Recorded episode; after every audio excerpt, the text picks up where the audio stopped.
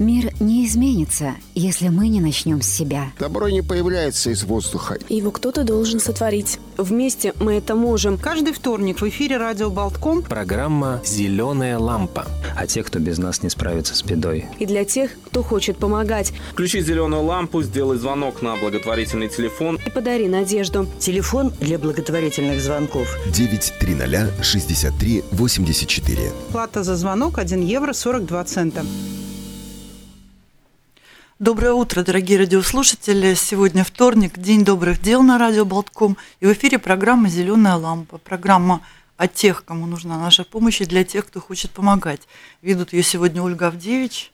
Здравствуйте. Я Рита Трошкина, и помогает нам включать зеленую лампу наш гость, а, психотерапевт, доктор медицинских наук Борис Донников. Доброе утро, Борис. Доброе утро. Да. И сегодня наша э, история такая очень необычная. Мы помогаем помощь нужна Рижанину Алексею Солдатенко. Там такая история, которую мы чуть позже подробнее расскажем. Если кратко, то в 25 лет э, у него случилась трагедия, его укусил клещ, после чего у него э, он начал сильно болеть, и в итоге поставили диагноз рассеянный склероз. И вот он много лет э, страдает от этого диагноза.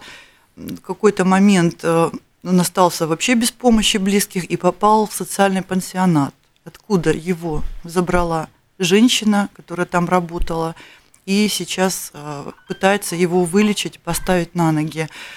А, очень нужна помощь, потому что в Институте мозга имени Бехтерева в Питерском а, просмотрели документы и все бумаги Алексея и сказали, что есть шансы, и ему нужно лечь на полную диагностику, которая не была сделана, и получить получить лечение, которое необходимо при этом заболевании. И чтобы он встал на ноги, чтобы он смог вернуться к нормальной жизни, вот, эм, очень нужна, нужна ему эта поездка в Институт мозга. Алексея там ждут уже в январе. Стоимость поездки, диагностики и реабилитации 5500 евро.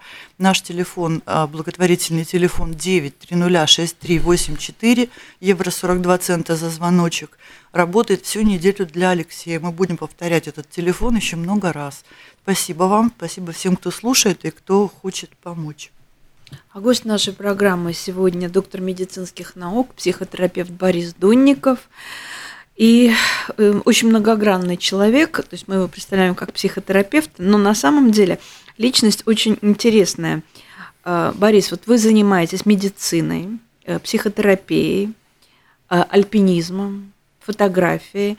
А как бы сами вы себя определили? Вот что важнее? Какая ипостась, грань? Ну, я думаю, что все эти грани, они важны, потому что одна дополняет другую. И ты даже иногда, когда ищешь какой-то кадр, ты его уже оцениваешь с точки зрения там, психолога. Мы и сейчас про фотографии. Смотришь, да, да, смотришь, как это будет э, воспринято, какие ассоциации это вызовет. И наоборот, когда ты работаешь с какими-то людьми, которые обращаются за помощью, мне, например, в последнее время удалось одного человека – очень серьезно как бы вовлечь в фото, э, как если, если так это можно назвать, фототерапию. И после О, как того, как человек как бы начал заниматься фотографией, активно стал как бы проявлять себя, и этому человеку стало легче бороться с депрессией. Это вот, такой, как, потому что как бы внимание переключается на внешний да? мир, на внешние какие-то угу. образы, да, и естественно, активизируются другие слои там, психики, головного мозга, и тогда как бы личность проявляется совершенно по-другому. То есть появляется какой-то интерес, которого раньше не было. Да? Но также во всем остальном, и это же касается всех остальных сфер деятельности. Ну, вот э, вы были одним из первых, первым, наверное, кому доверили дежурство на когда-то созданном первом телефоне доверия. Мы уже когда-то про это говорили, но хотим еще раз вспомнить Какие случаи были самые сложные? Это же вообще какая-то невероятная нагрузка. Сидеть и слушать там целый день э, истории, какие-то страшные истории людей, которые попали в депрессию, в тяжелую ситуацию. Ну, в основном эта работа была тогда, когда это начиналось. Это были дежурства ночные, вечерние, ночные, угу. потому что люди, они... Это какие годы были? Ну, это был... 90-е? Нет, это был 80-й, а, по-моему. Это да, первый в СССР, это была такая новация. Год, да, тогда. Значит, было определенное, скажем так, было три полюса таких вот центра э, активности психиатрии. Один был в Москве, второй в Ленинграде и третий в Риге, потому что благодаря нашему главному психиатру Сузанне Григорьевне Сочневой, ныне покойной, мы тоже были одним из центров. И поэтому эти центры обменивались как информацией, так, как говорится, научными силами, семинарами, выездными лекциями. И, а, естественно, вопрос как бы суицидологии, он вставал уже очень остро в Советском Союзе, и буквально уже идея витала в умах, э, наш руководитель решила, что она должна быть первой, поэтому первая э, организовала, успела организовать эту службу, с нас, в общем-то, все началось. Это было практически, мы начинали с нуля, мы были первооткрывателями, и поскольку все обострения такие психологические, они проявляются в вечернее время, в ночное, то, э, естественно, дежурства были ночными. И начинали мы тоже с осени, и я очень хорошо помню, что вот именно это время, октябрь, ноябрь, просто был шквал звонков. Вот именно, вот именно эти дни э, такие самые были тяжелыми в смысле работы. Но, конечно, и много было звонков просто любопытных людей, которые интересовались, как бы, а что там такое, да, а что тебе ответят. Но были случаи очень такие не простые, когда человек реально говорит, вот что он стоит на столе, у него петля, значит, к, к приделана к крючку, значит, на, на потолке, он собирается там по каким-то причинам уже вешаться, и надо было так вот изобретательно держать его на контакте, чтобы одновременно по второй линии вызвать ему скорую помощь, потом узнать как бы его адрес и все. Но, ну, в принципе, такие люди, которые дают адрес, они э, обращаются в службу доверия как э, в последнюю инстанцию. То есть подсознательно он, наверное, не хотел э, покончить жизнь, просто хотел привлечь себе внимание, потому что больше уже у него как бы рассчитывать было Помощи не на кого. Просил. Не на кого, да. Но что он кому-то ну, нужен, почувствовать. Да, да. Почувствовать, и вот что такие он случаи были, нужен. приехала скорая помощь, его вытащила, увезли, и там как бы потом уже с ним занимались, да. А вот, кстати, эта мысль перекликается с нашей историей, потому что вот человек, э, которому сейчас нужна наша помощь, это молодой мужчина, он, э, ну, представьте клещ, да, и если человек не получил правильного лечения, если не были сделаны правильные исследования, там идут совершенно разные неврологические нарушения. Эти нарушения его довели до практически полупаралича. Он пересел э, в инвалидную коляску. Да. И оказался никому не нужен, ни друзьям, ни родственникам. И вот э, женщина, которая просто его пожалела, просто вот пожалела, жалила, забрала к себе домой.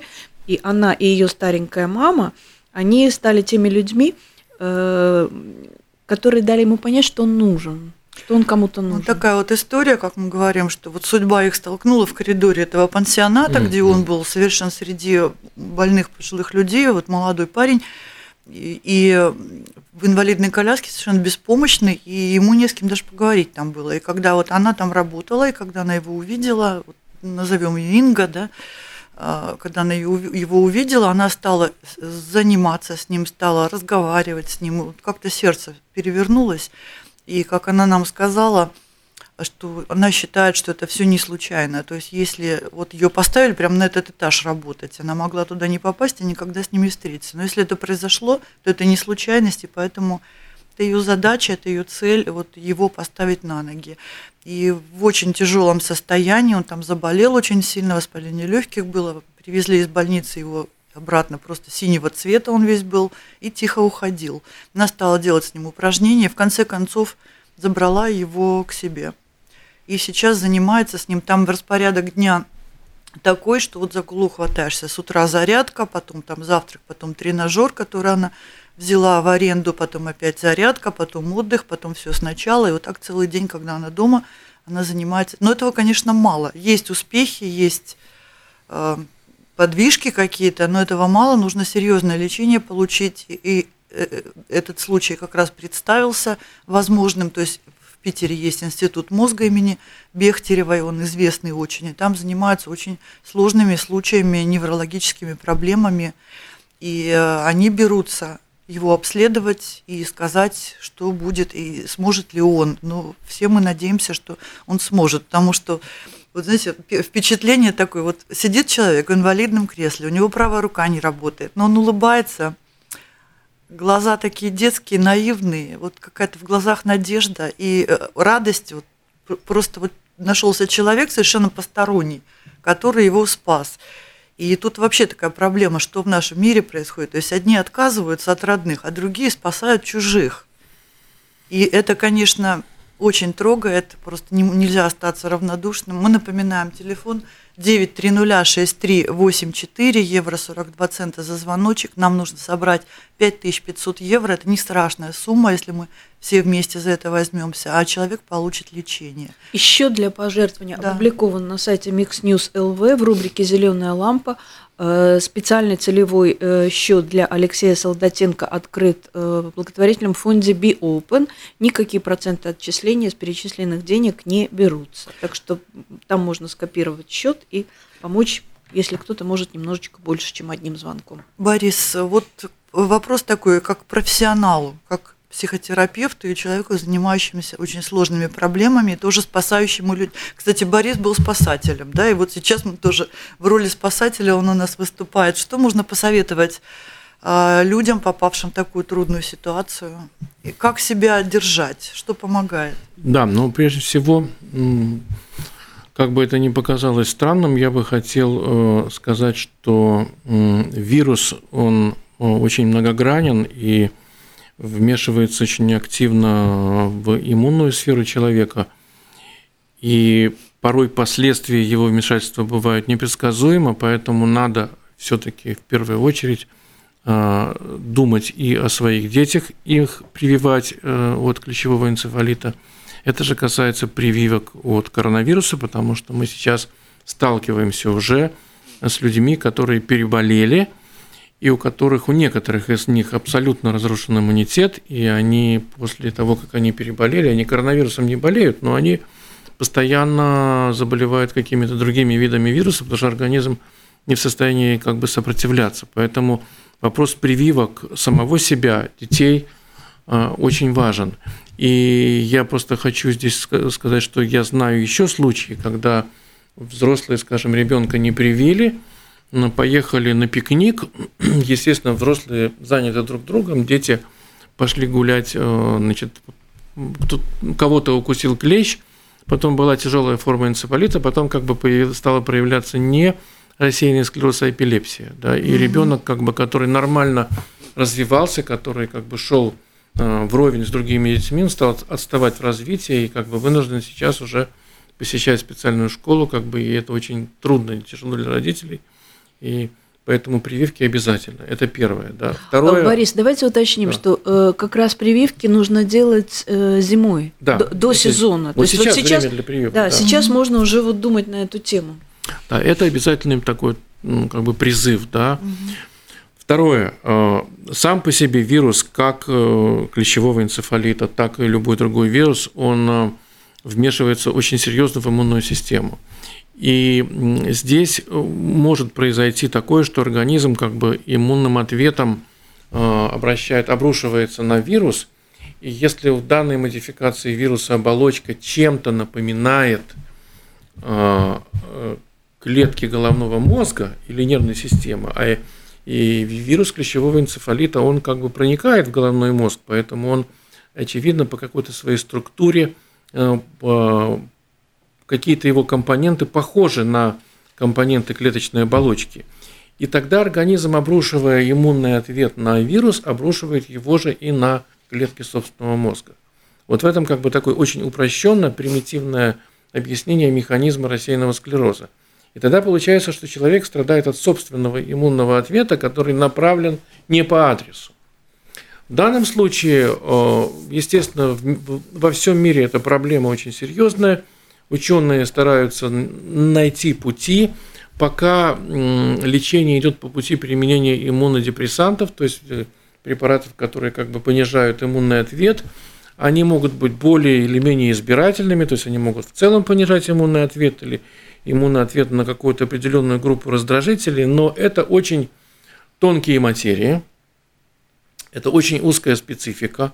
Как правило, препараты этой группы, они очень дорогие. Да? И если мы даже сравним, например, у нас были э, такие как бы компенсированные препараты для лечения гепатита С, тоже вирус, да, они бешеных денег стоят, и государство полностью их оплачивает, ну, в Латвии, во всяком случае, то, естественно, такое лечение в любой стране, оно может стоить еще больших денег. То есть есть, безусловно, варианты лечения в Германии, в Израиле, где-то еще, и у них есть свои препараты, но надо сказать, что Россия в области вирусологии находится в мире э, на передовых позициях.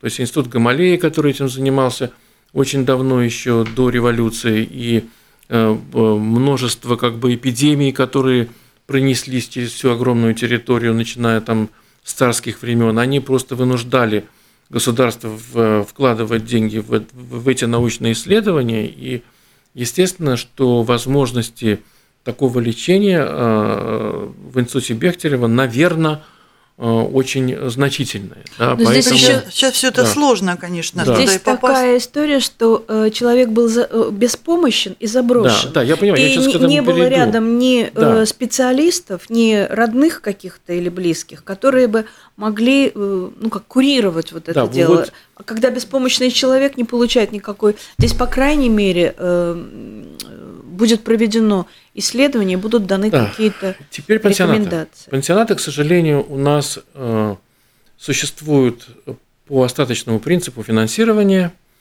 Э, естественно, в силу того, что у нас идет всеобщее удорожание, то как бы и стоимость пребывания и растет. И надо сказать, что все, кто занимается управлением этого процесса, они постоянно находятся в поиске денег – они постоянно находятся в поиске того, как им уложиться вот в этот бюджет.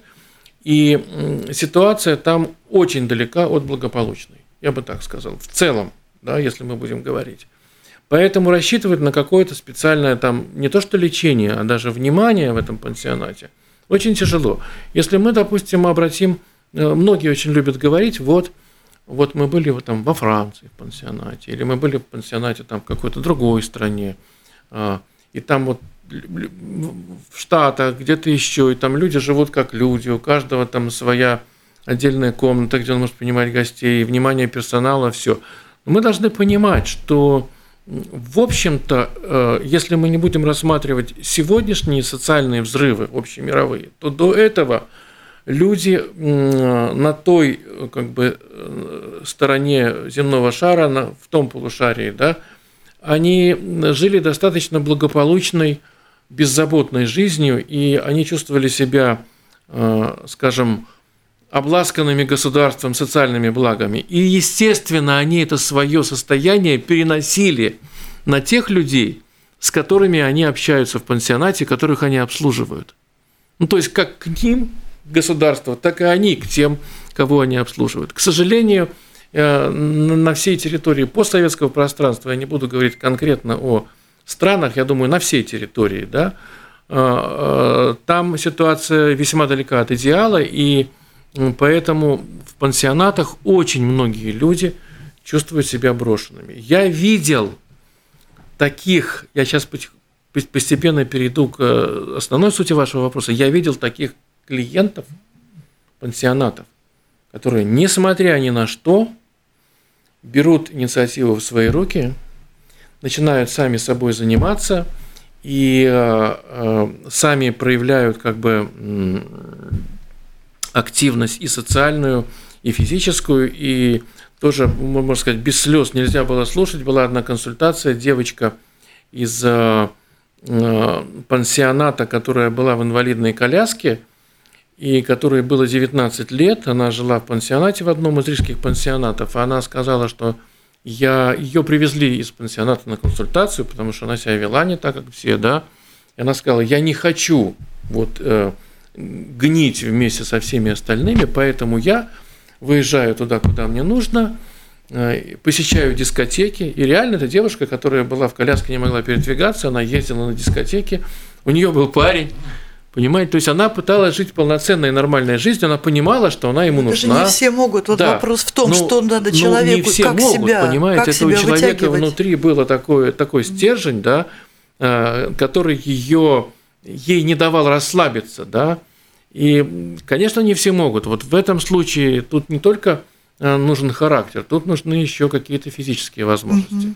Поскольку рассеянный склероз – заболевание, которое медленно прогрессирует и как бы эти возможности потихоньку подъедает у человека, да, то без помощи окружающих э, не обойтись. Я знаю одну семью, в которой член семьи больше 25 лет болел рассеянным склерозом, но благодаря тому, что вся семья встала, а, как говорится, стеной на эту поддержку, а, все как бы очень были сплоченными, дружными, эмоционально позитивными, да, и они этому человеку позволили прожить практически полную жизнь, да, э, потому что 25 лет болеть рассеянным склерозом – это рекорд.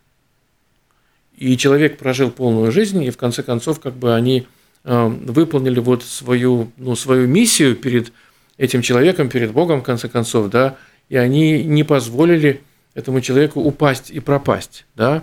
Также и здесь, в данной ситуации э, медики, специалисты, профильные специалисты, которые будут заниматься лечением, они должны будут делать свое дело. И мы э, будем надеяться, что они его сделают как надо, да. И остается вторая часть, это духовная часть. Мгм. Это часть такой психологической, эмоциональной, энергетической, духовной поддержки, которая она лежит либо на плечах ближних, либо на наших с вами всех плечах, на плечах общества. То есть как общество реагирует, как мы, как социальная среда. Поэтому, скажем так, процессы, которые сейчас происходят в обществе, они далеки от идеала, да, мы видим и злорадство, мы видим сегодня и агрессию, мы видим пляску на костях. Вы понимаете, о чем я говорю, да? Вот.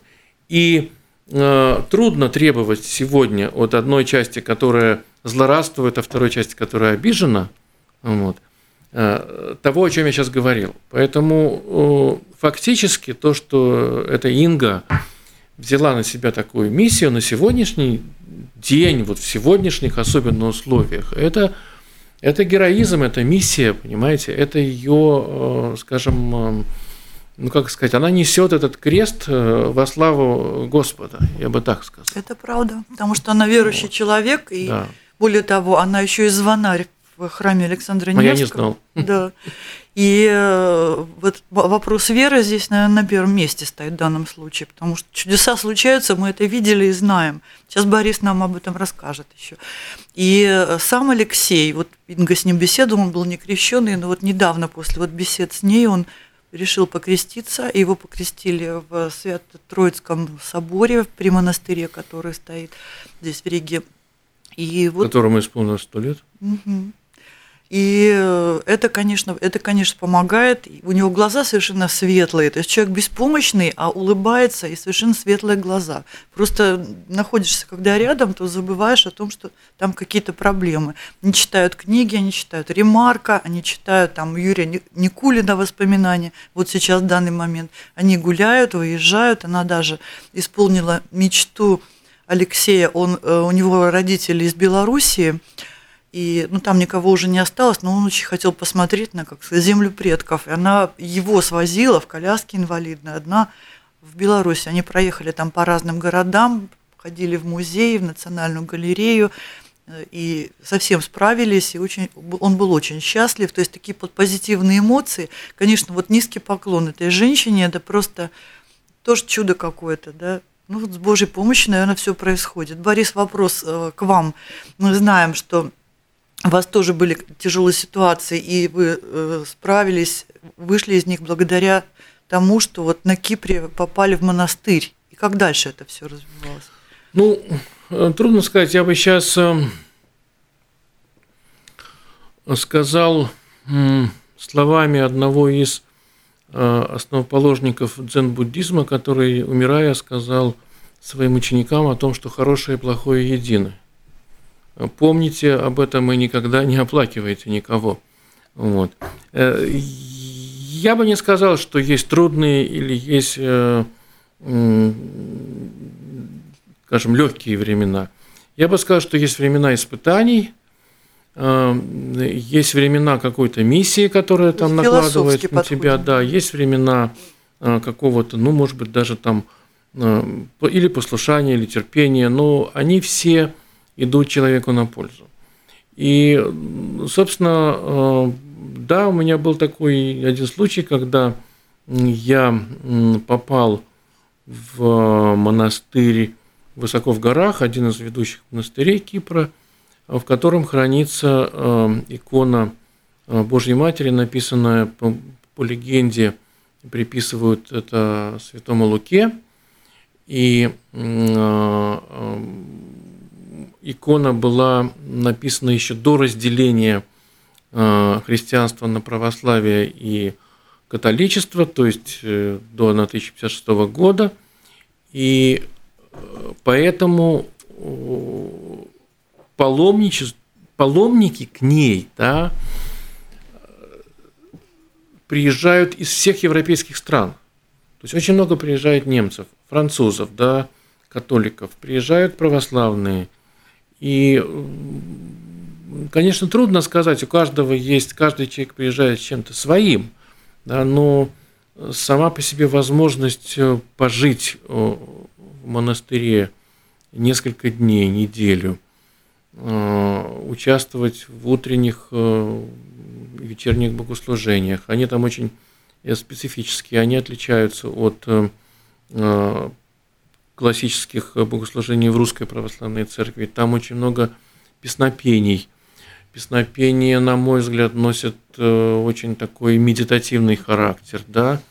И, естественно, да, да происходит, да, естественно, там этим, там, э, как правило, на богослужение утреннее вечернее приходят такие самые пожилые монахи, которые очень долгое время уже живут и служат, да. И, естественно, все это оказывает определенное влияние, и ты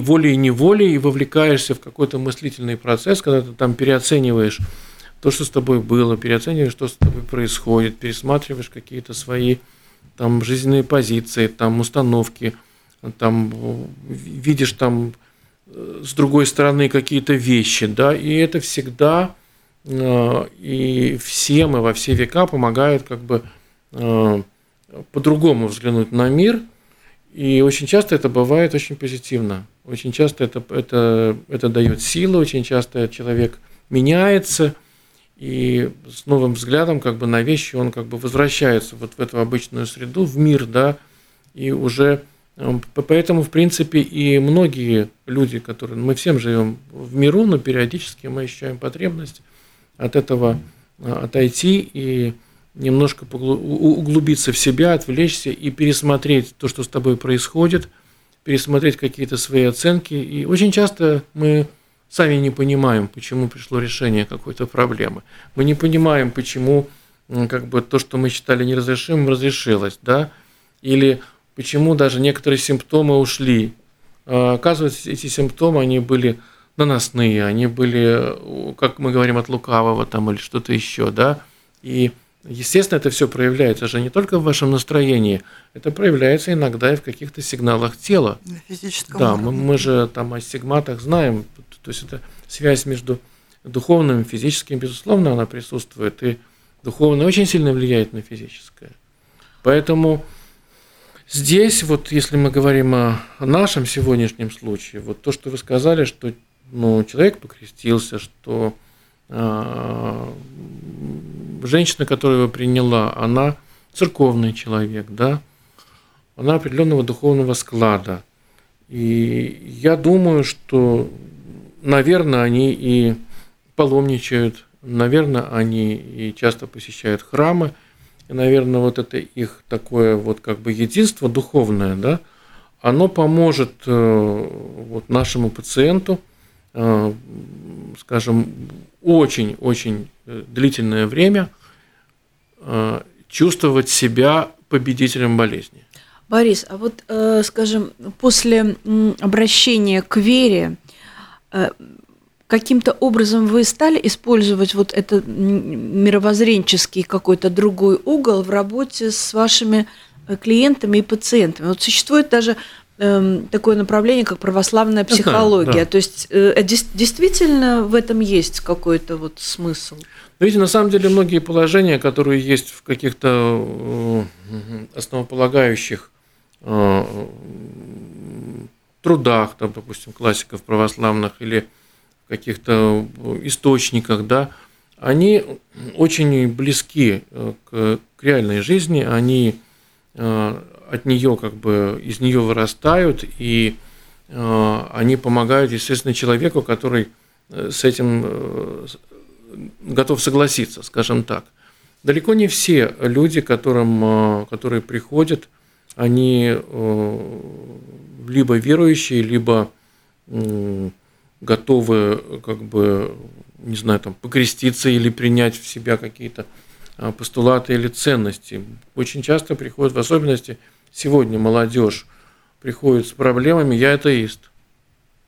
Да, не говорите мне про это, да. Угу. То есть, ну, такое есть. И, Чем агрессивный атеист? Ну, нет, ну, не агрессивный, но, знаете, ковыряющийся в, в гаджетах атеист, я бы так сказал, да, и эта пассивность, она такая очень, скажем, вялая, вот, и, и приходится очень на многие вещи как бы открывать человеку глаза, ну, на которые он не хотел, или он заслонялся там от каких-то моментов там за родителями, за каким-то статусом, за какими-то ложными ценностями там и так далее. Вот. Но э, есть же общие какие-то, ну, какие-то категории, которые, например, э, в Библии сказано э, «не проворному дарован быстрый бег, не храброму победа, но время и случай для всех них. Но это же универсальное высказывание. Оно же не только касается конкретно повествования о том, как э, проходило развитие, скажем, духовной мысли. Это общечеловеческая философская категория, что э, э, так или иначе, либо время, либо случай исправит вашу ситуацию, или оно ее поменяет как-то, да. Mm-hmm. Вот. И очень много таких высказываний есть и в Библии, и э, в других источниках. Поэтому э, в практике сегодняшней, наверное, мы не можем все-таки так вот каждого человека брать и ставить в эти рамки, там в это стоило, направлять его туда. Если вот как получилось у нашего пациента, э, хорошо, если нет, ну, наверное, придет время, когда человек придет к пониманию этих же вопросов через, э, через э, какое-то время. Но во всяком случае, я думаю, что на сегодняшний день э, система становления ценностей базовых, да, она хромает. И базовые ценности заменяются чем-то другим, да, как тоже, по-моему, это библейское высказывание, не создай себе кумира, не поклоняйся золотому тельцу там и так далее, да. Вот э, базовые ценности заменяются другими, и это, я считаю, что это проблема сегодняшней молодежи. Вот мы вот. хотим просто сейчас вклиниться со своей информацией. Да. Мы говорим, что мы совершенно очевидно видим, что мир мир как-то прям рушится на глазах, да, то есть на кусочки они как-то соединяются, потом обратно, может быть, не всегда правильно, всегда правильно. Но к вопросу о милосердии все-таки хочу сказать, надежда есть, потому что вот даже вот наш опыт зеленой лампы показывает, а, что сердца у людей очень у многих открываются, открыты и открываются, и все больше и больше. Мы хотим сейчас поблагодарить. Благодарность – это очень большая вещь. Мы хотим поблагодарить, прям низкий поклон всем, кто вот на прошлой неделе помогал э, четырехлетнему малышу, четырехлетнему малышу Хенри из Венспилса. Ему нужно было собрать э, средства на спиокостюм, который поддерживает позвоночник. Мальчик очень слабенький, у него мышцы ослабленные, тонуса нет, и ортеза для ног. И нужно было собрать 4850 евро. А за неделю было собрано 9880 евро, в два раза больше. Было сделано 1634 звонка на сумму 2026 евро.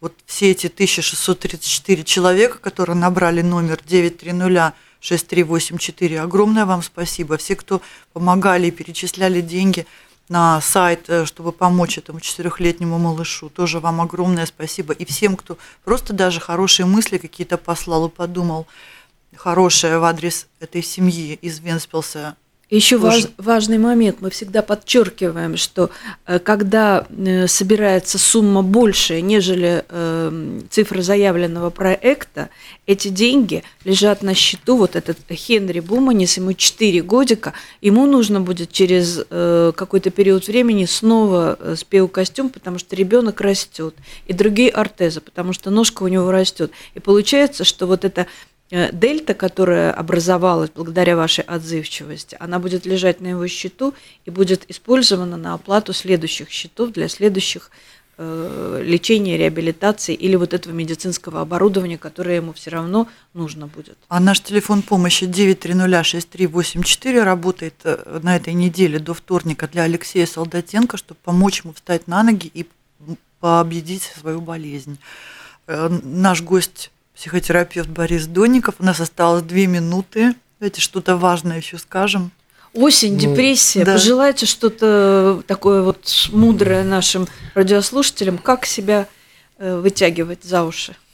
Ну, конечно, прежде всего я хотел бы сказать, что есть еще в людях э, доброта, Порох, есть еще в людях э, сердечность, есть еще в людях стремление, желание помочь. И, скажем, когда мы попадаем, тем более в такую унылую пару, то обращение к ближнему – это самое лучшее, что может быть. То есть ну, старайтесь быть вместе, старайтесь помогать друг другу, старайтесь поддерживать друг друга, чем можете. Спасибо большое, Борис.